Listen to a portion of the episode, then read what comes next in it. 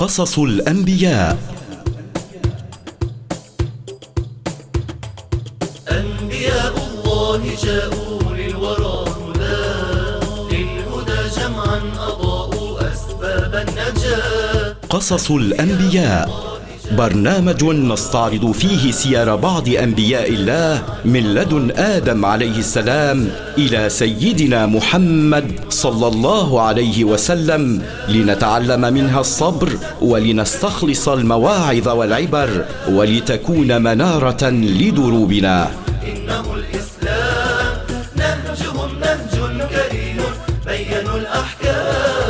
قصص الأنبياء نقدمه في أسلوب شيق خال من الروايات المكذوبة التي كثر انتشارها.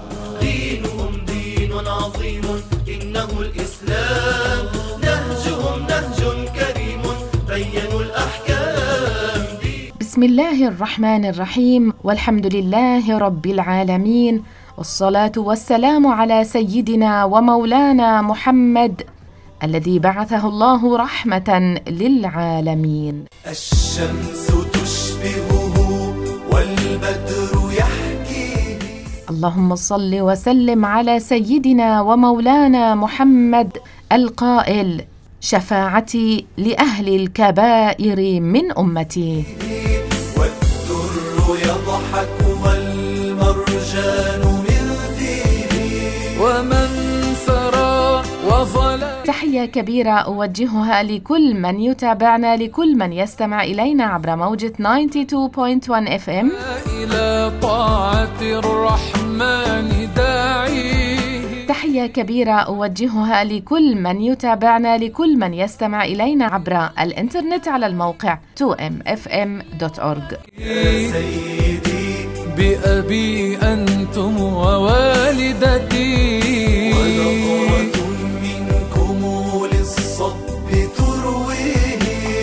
فالقلب يهواكم والقصد رؤيتكم والحب ناداكم. فقرات عديدة ومفيدة حملناها لكم معنا اليوم. الفقرة الأولى ذهب الكلمات.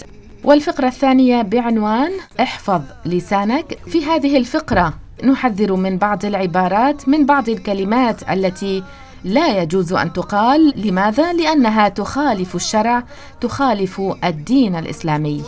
عطفك تضمني بنظرة أرجو لو تضمني. لو حنينك جت شملني منه بالدنيا يذلني. أنا عشقك وأنت جودك حاشا سنقرأ عليكم اليوم قصة نبي الله إسحاق عليه السلام.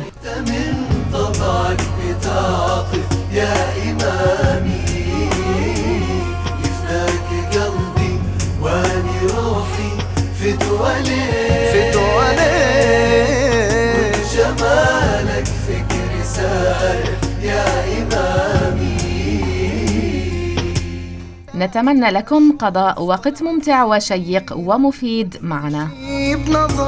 عينك أذكركم وأذكر نفسي بالإخلاص في النية والقول والعمل.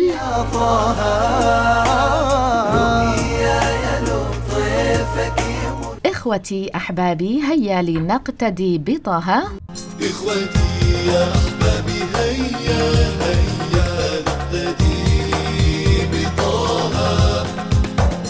رجل من قريش عن أبي هريرة رضي الله عنه أن النبي صلى الله عليه وسلم كان يقول اللهم إني أعوذ بك من حلول البلاء ومن درك الشقاء وشماتة الأعداء.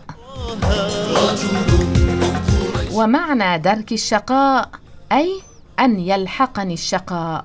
ومعنى وشماتة الأعداء أي اكفني شماتة الأعداء. مبتسما بضياء. صلى عليه الله وإذا ساك. وعن ابن عمر رضي الله عنهما أن رسول الله صلى الله عليه وسلم كان يدعو اللهم إني أعوذ بك من زوال نعمتك وتحول عافيتك وفجأة نقمتك وجميع سخطك. معنى تحول عافيتك أي ذهاب عافيتك وفجأة نقمتك أي نزول البلاء بطه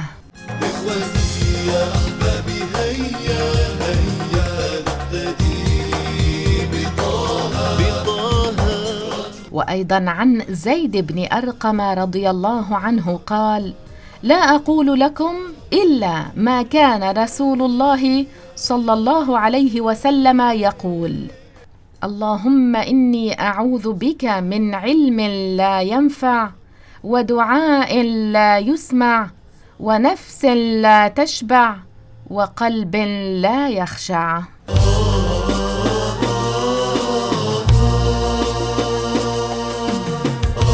احفظ لسانك. احفظ لسانك عن كثير من الكلمات التي تخالف الشرع. يا لسان قل خيرا تغنم. لقد أعد الكثير من الفقهاء والعلماء أشياء كثيرة في بيان الألفاظ المكفرة نقلوها عن الأئمة فينبغي الاطلاع عليها. لماذا؟ لأنه من لم يعرف الشر يقع فيه.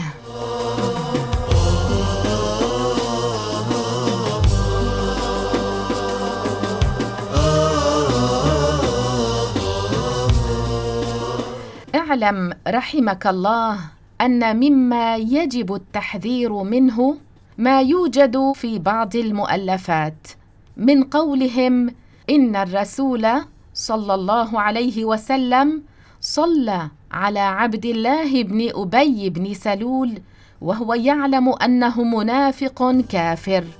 قائل هذا الكلام كأنه يقول إن الرسول دعا بالمغفرة لمن أخبر الله أنه لا يغفر له. وهذا الكلام صريح في تكذيب الشريعة والعياذ بالله. والصواب في هذه المسألة أن الرسول صلى الله عليه وسلم اعتقد أنه ذهب عنه الكفر الذي كان فيه وصار مسلما حقيقة فصلى عليه. ثم أعلمه الله بحاله وانزله ولا تصل على أحد منهم مات أبدا ولا تقم على قبره. ثم يقال لهم أيضا إذا كان أبو حنيفة قال من صلى محدثا أي على غير طهارة. متعمدا كفر. فكيف؟ كيف بمن صلى على الكافر مع علمه بكفره؟ أبو حنيفة اعتبره استخف بالصلاة. أما لو استحل الصلاة بلا وضوء كفر عند الجميع. فإياكم ثم إياكم وشواذ الكلام.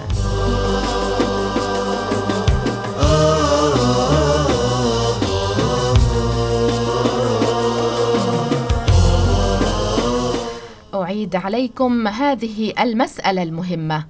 مما يجب التحذير منه ما يوجد في بعض المؤلفات من قولهم إن الرسول صلى على عبد الله بن أبي بن سلول وهو يعلم أنه منافق كافر.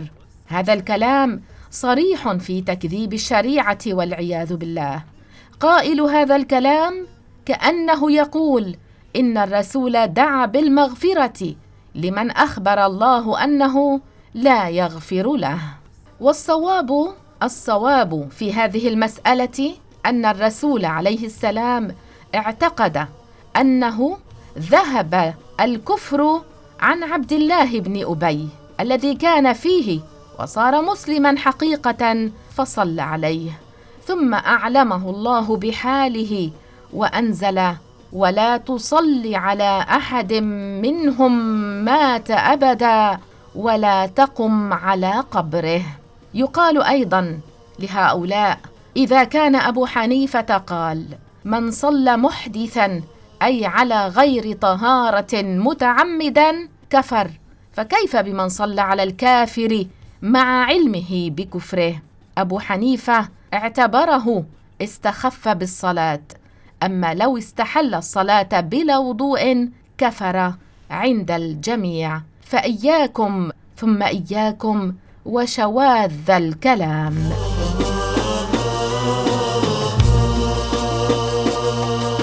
أبو حنيفة رضي الله عنه اعتبر هذا الذي صلى محدثا أي على غير طهارة متعمدا كفر. فكيف لو استحل الصلاة بلا وضوء فهذا يكون قد كفر عند الجميع. فاحفظ لسانك. يا لسان قل خيرا تغنم. قل خيرا تغنم. واسكت عن شر تسلم. واسكت عن شر تسلم. من قبل أن تندم. من قبل أن تندم. هذا ما حملناه لكم من فقرة احفظ لسانك. جاء المرسلون لهدي الأمم.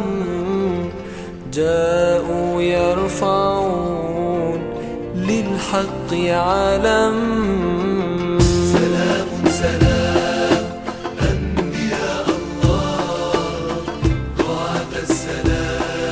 سنقرأ عليكم اليوم قصة نبي الله إسحاق عليه السلام.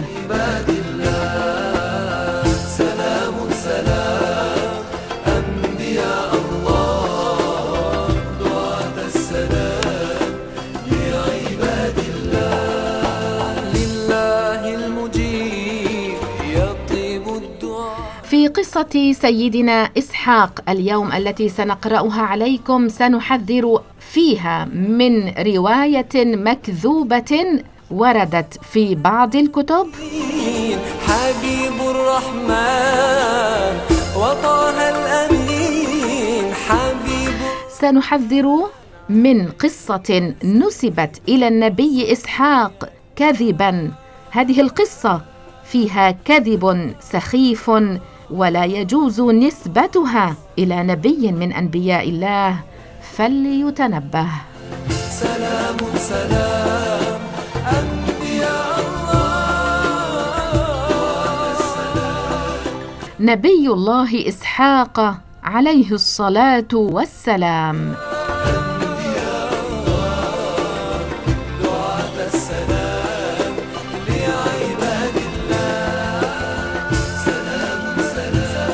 قال الله تعالى في سورة الصافات وبشرناه بإسحاق نبيا من الصالحين وباركنا عليه وعلى إسحاق ومن ذريتهما محسن وظالم لنفسه مبين. صدق الله العظيم. نسبه هو إسحاق بن إبراهيم عليهما الصلاة والسلام وهو الولد الثاني لإبراهيم الذي بشرته به الملائكة. وقيل كان عمر إبراهيم حين ولدته سارة زوجة إبراهيم مئة وعشرين سنة وكان عمر سارة تسعين سنة. وقيل غير ذلك. سلام سلام أنبياء الله. دعاة السلام لعباد الله. وقد ذكره الله تبارك وتعالى بالثناء عليه والمدح في أكثر من آية من القرآن الكريم. قال الله عز وجل في سورة صاد.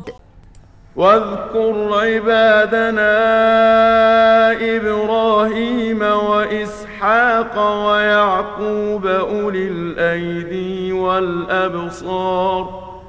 إنا أخلصناهم بخالصة ذكر الدار.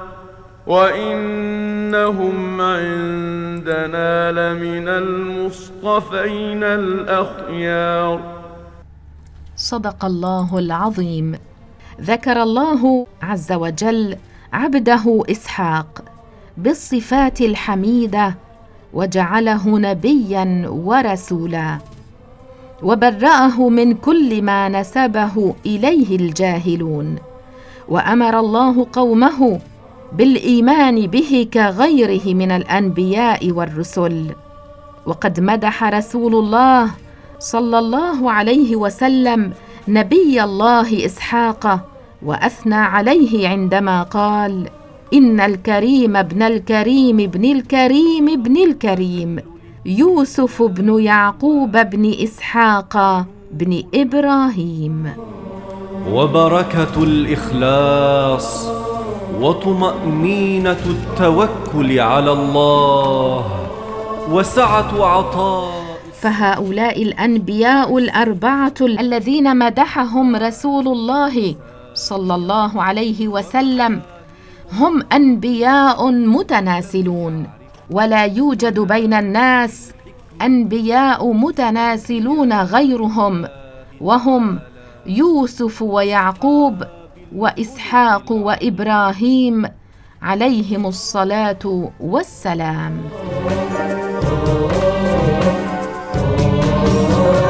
من هم مصابيح الزمان وعلموا الخلق البيان وبحسن أخلاق رسالته ونبوته. الخافقات دعا إسحاق بن إبراهيم عليهما السلام إلى دين الإسلام وإلى عبادة الله وحده وأوحي إليه بشريعة مبنية على الإسلام ليبلغها ويعلمها الناس وقد أرسله الله عز وجل إلى الكنعانيين في بلاد الشام وفلسطين الذين عاش بينهم. وقد قيل إن إبراهيم عليه السلام أوصى ابنه إسحاق الا يتزوج إلا امرأة من أهل أبيه فتزوج إسحاق رفقة بنت ابن عمه وكانت عاقرا لا تنجب فدعا الله لها فحملت فولدت غلامين توأمين أحدهما اسمه العيص والثاني يعقوب وهو نبي الله إسرائيل. في أو قصر فيما يوحى. لم يتقاس في أو قصر فيما يوحى. مولد إسحاق والبشارة به قال الله عز وجل في سورة الذاريات هل أتاك حديث ضيف إبراهيم المكرمين؟ إذ دخلوا عليه فقالوا سلاما. قال سلام قوم منكرون. فراغ إلى أهله فجاء بعجل سمين. فقربه قال ألا تأكلون؟ فأوجس منهم خيفة. قالوا لا تخف وبشروه بغلام عليم. فأقبلت امرأته في صرة فصكت وجهها وقالت عجوز عقيم. قالوا كذلك قال ربك إنه هو الحكيم العليم. صدق الله العظيم. وقد تقدم في قصة إبراهيم كيف بشرت الملائكة إبراهيم الخليل بإسحاق. بلغ جنات. وفاته. قيل إن نبي الله إسحاق عليه السلام عاش مئة وثمانين سنة.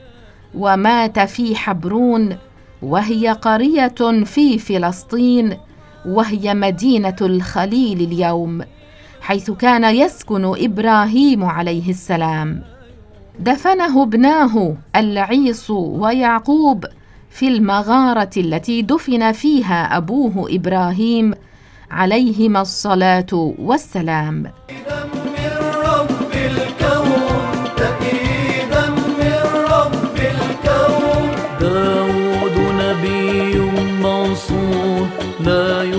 يوجد شيء شانه. ويحكي أهل التوراة كلاما كذبا باردا سخيفا من أكاذيب اليهود التي لا يجوز نسبتها إلى نبي من أنبياء الله ولا عبرة بروايتها في بعض الكتب. هذا ما سنحذر منه الآن. فليس كل ما يروى صحيحا أن عيسى كان أحب لأبيه من يعقوب. وأن يعقوب كان أحب إلى أمه. فلما كبر إسحاق عمي فقال لعيص يا بني أطعمني لحم صيد واقترب مني أدعو لك. فسمعت أمهما ذلك فقالت ليعقوب يا بني اذبح شاه واشوها وقربها إلى أبيك وقل له أنا ابنك عيص ففعل ذلك يعقوب فأكل ودعا له أن يجعل الله في ذريته الأنبياء والملوك. هذه القصة مكذوبة نسبت إلى النبي إسحاق فيها كذب سخيف لا يجوز نسبة هذه القصة إلى نبي من أنبياء الله عز وجل. أخلاق حسنى ظهرت في كل نبي. وافى بمحمدنا قد حصرت فهو الأكمل أوصافا. فهو الأكمل أوصافا فهو الأكمل أوصافا. الأنبياء مستمعينا الكرام درجاتهم مرتفعة عالية. هم أحباب الله يستحيل عليهم الكذب. لأن ذلك نقص ينافي منصب النبوة ويستحيل عليهم الخيانة وهي ضد الأمانة ويستحيل عليهم التلبس بالرذاله ايا كانت كاختلاس النظر إلى المرأة الأجنبية بشهوة ويستحيل عليهم السفاهة كالتلفظ بألفاظ شنيعة. محمد محمد. قلوبنا به تهيم. محمد. اللهم أمدنا بأمداد الأنبياء الكرام وانفعنا ببركاتهم. هداه في هذا ما حملناه لكم مستمعينا الكرام هذا اليوم من قصة نبي الله إسحاق. النعيم.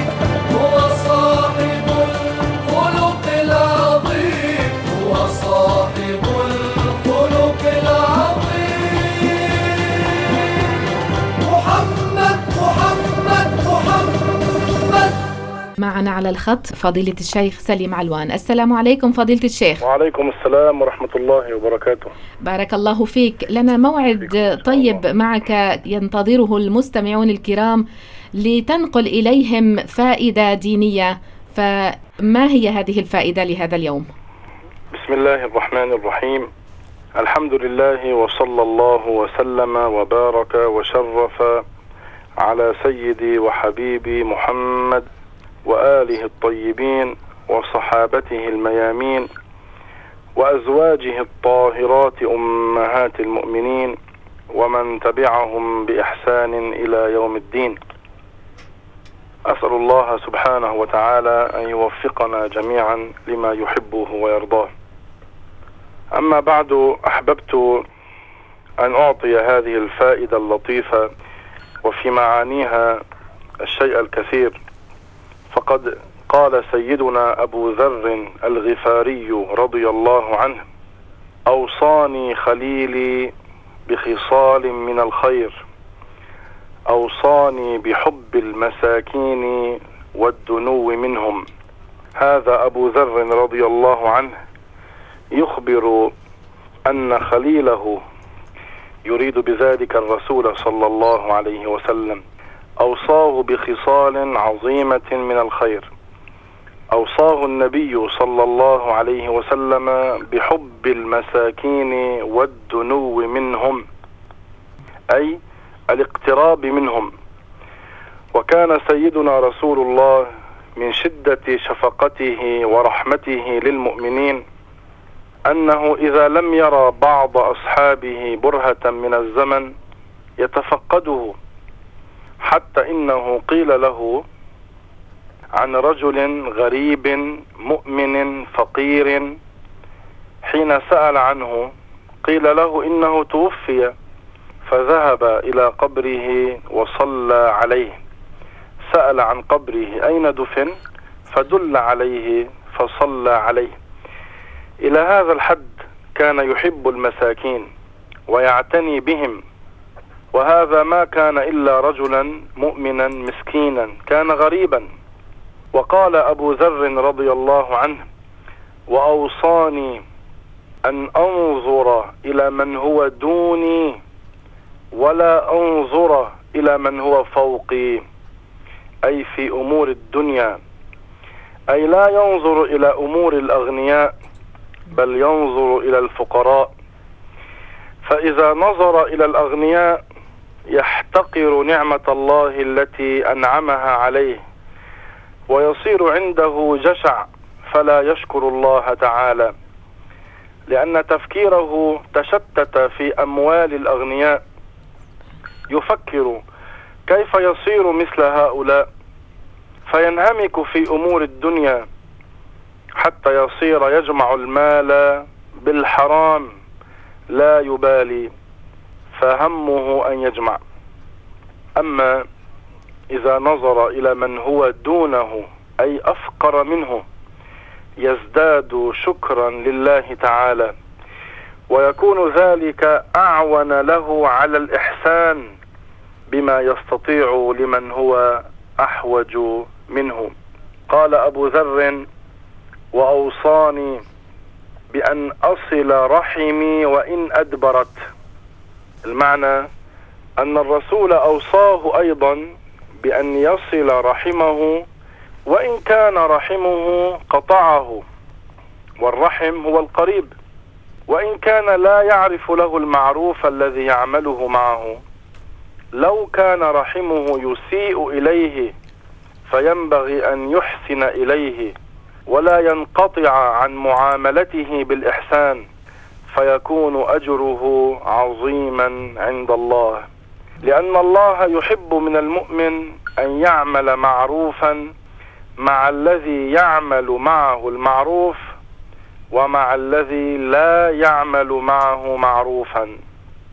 فالذي يحسن إلى رحمه الذي يحسن معاملته أجره أقل من الإحسان إلى الذي لا يحسن معاملته لأن هذا فيه كسر للنفس في طاعة الله والله يحب ذلك.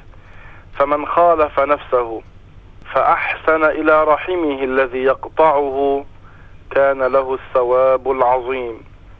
قال أبو ذر رضي الله عنه وأوصاني أن أقول الحق ولو كان مرا.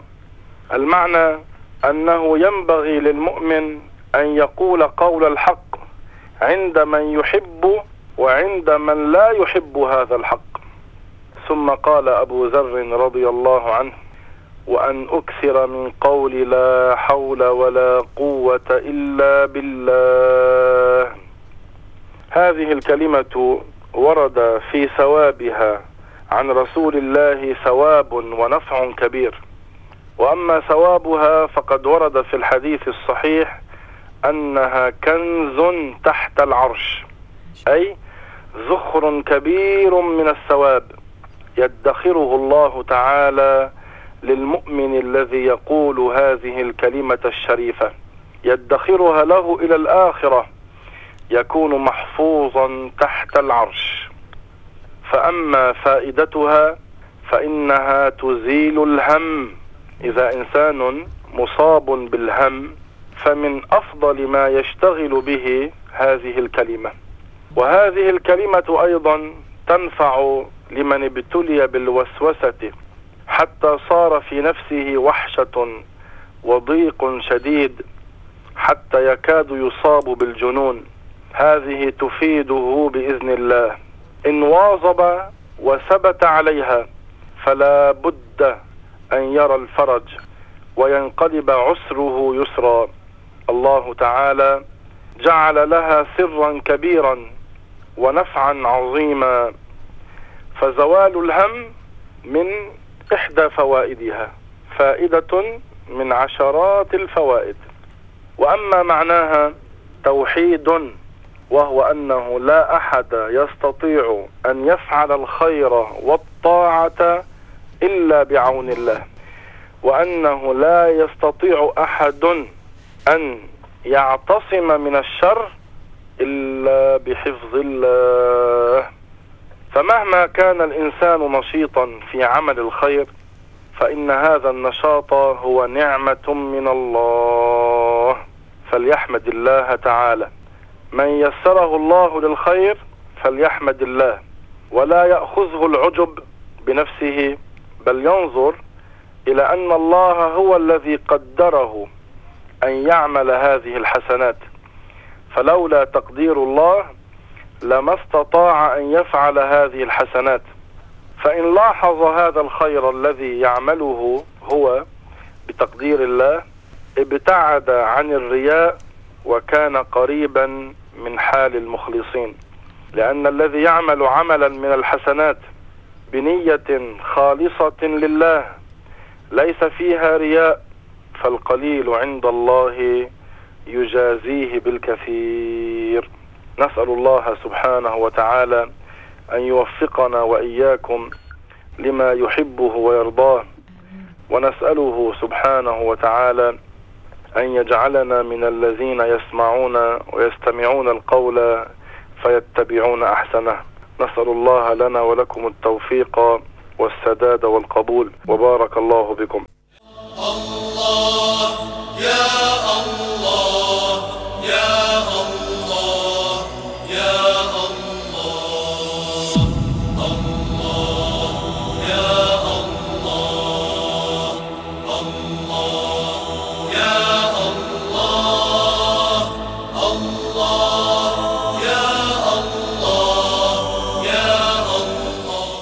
أخي المؤمن ارفع نفسك بالتقوى.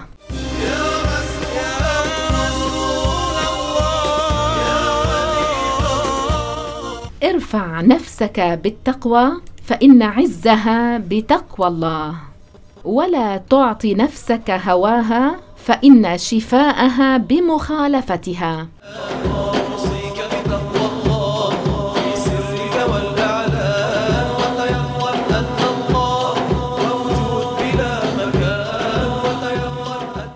عود نفسك القناعة اقنع بما قسمه الله لك. وقد روي عن رسول الله صلى الله عليه وسلم أنه قال القناعة كنز لا يفنى أي كأنها لا تفنى.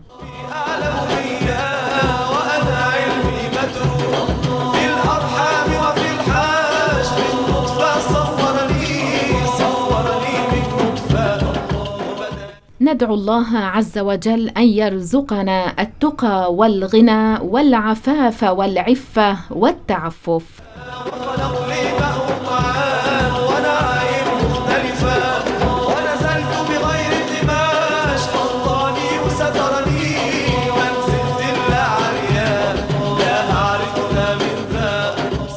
لنتقي الله كل واحد منا ليتقي الله وليؤثر الآخرة. وليؤثر ما يبقى على ما يفنى وليكن كما قال رسول الله صلى الله عليه وسلم كن في الدنيا كأنك غريب أو عابر سبيل على الله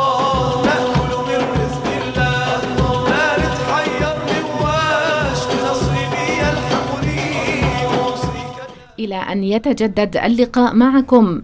أترككم بحفظ الله ورعايته. دمتم بألف خير وإلى اللقاء. قصص الأنبياء. أنبياء الله جاءوا للورى هدى. للهدى معا أضاءوا أسباب النجاة. قصص الأنبياء. برنامج نستعرض فيه سير بعض أنبياء الله من لدن آدم عليه السلام إلى سيدنا محمد صلى الله عليه وسلم لنتعلم منها الصبر ولنستخلص المواعظ والعبر ولتكون منارة لدروبنا. إنه الإسلام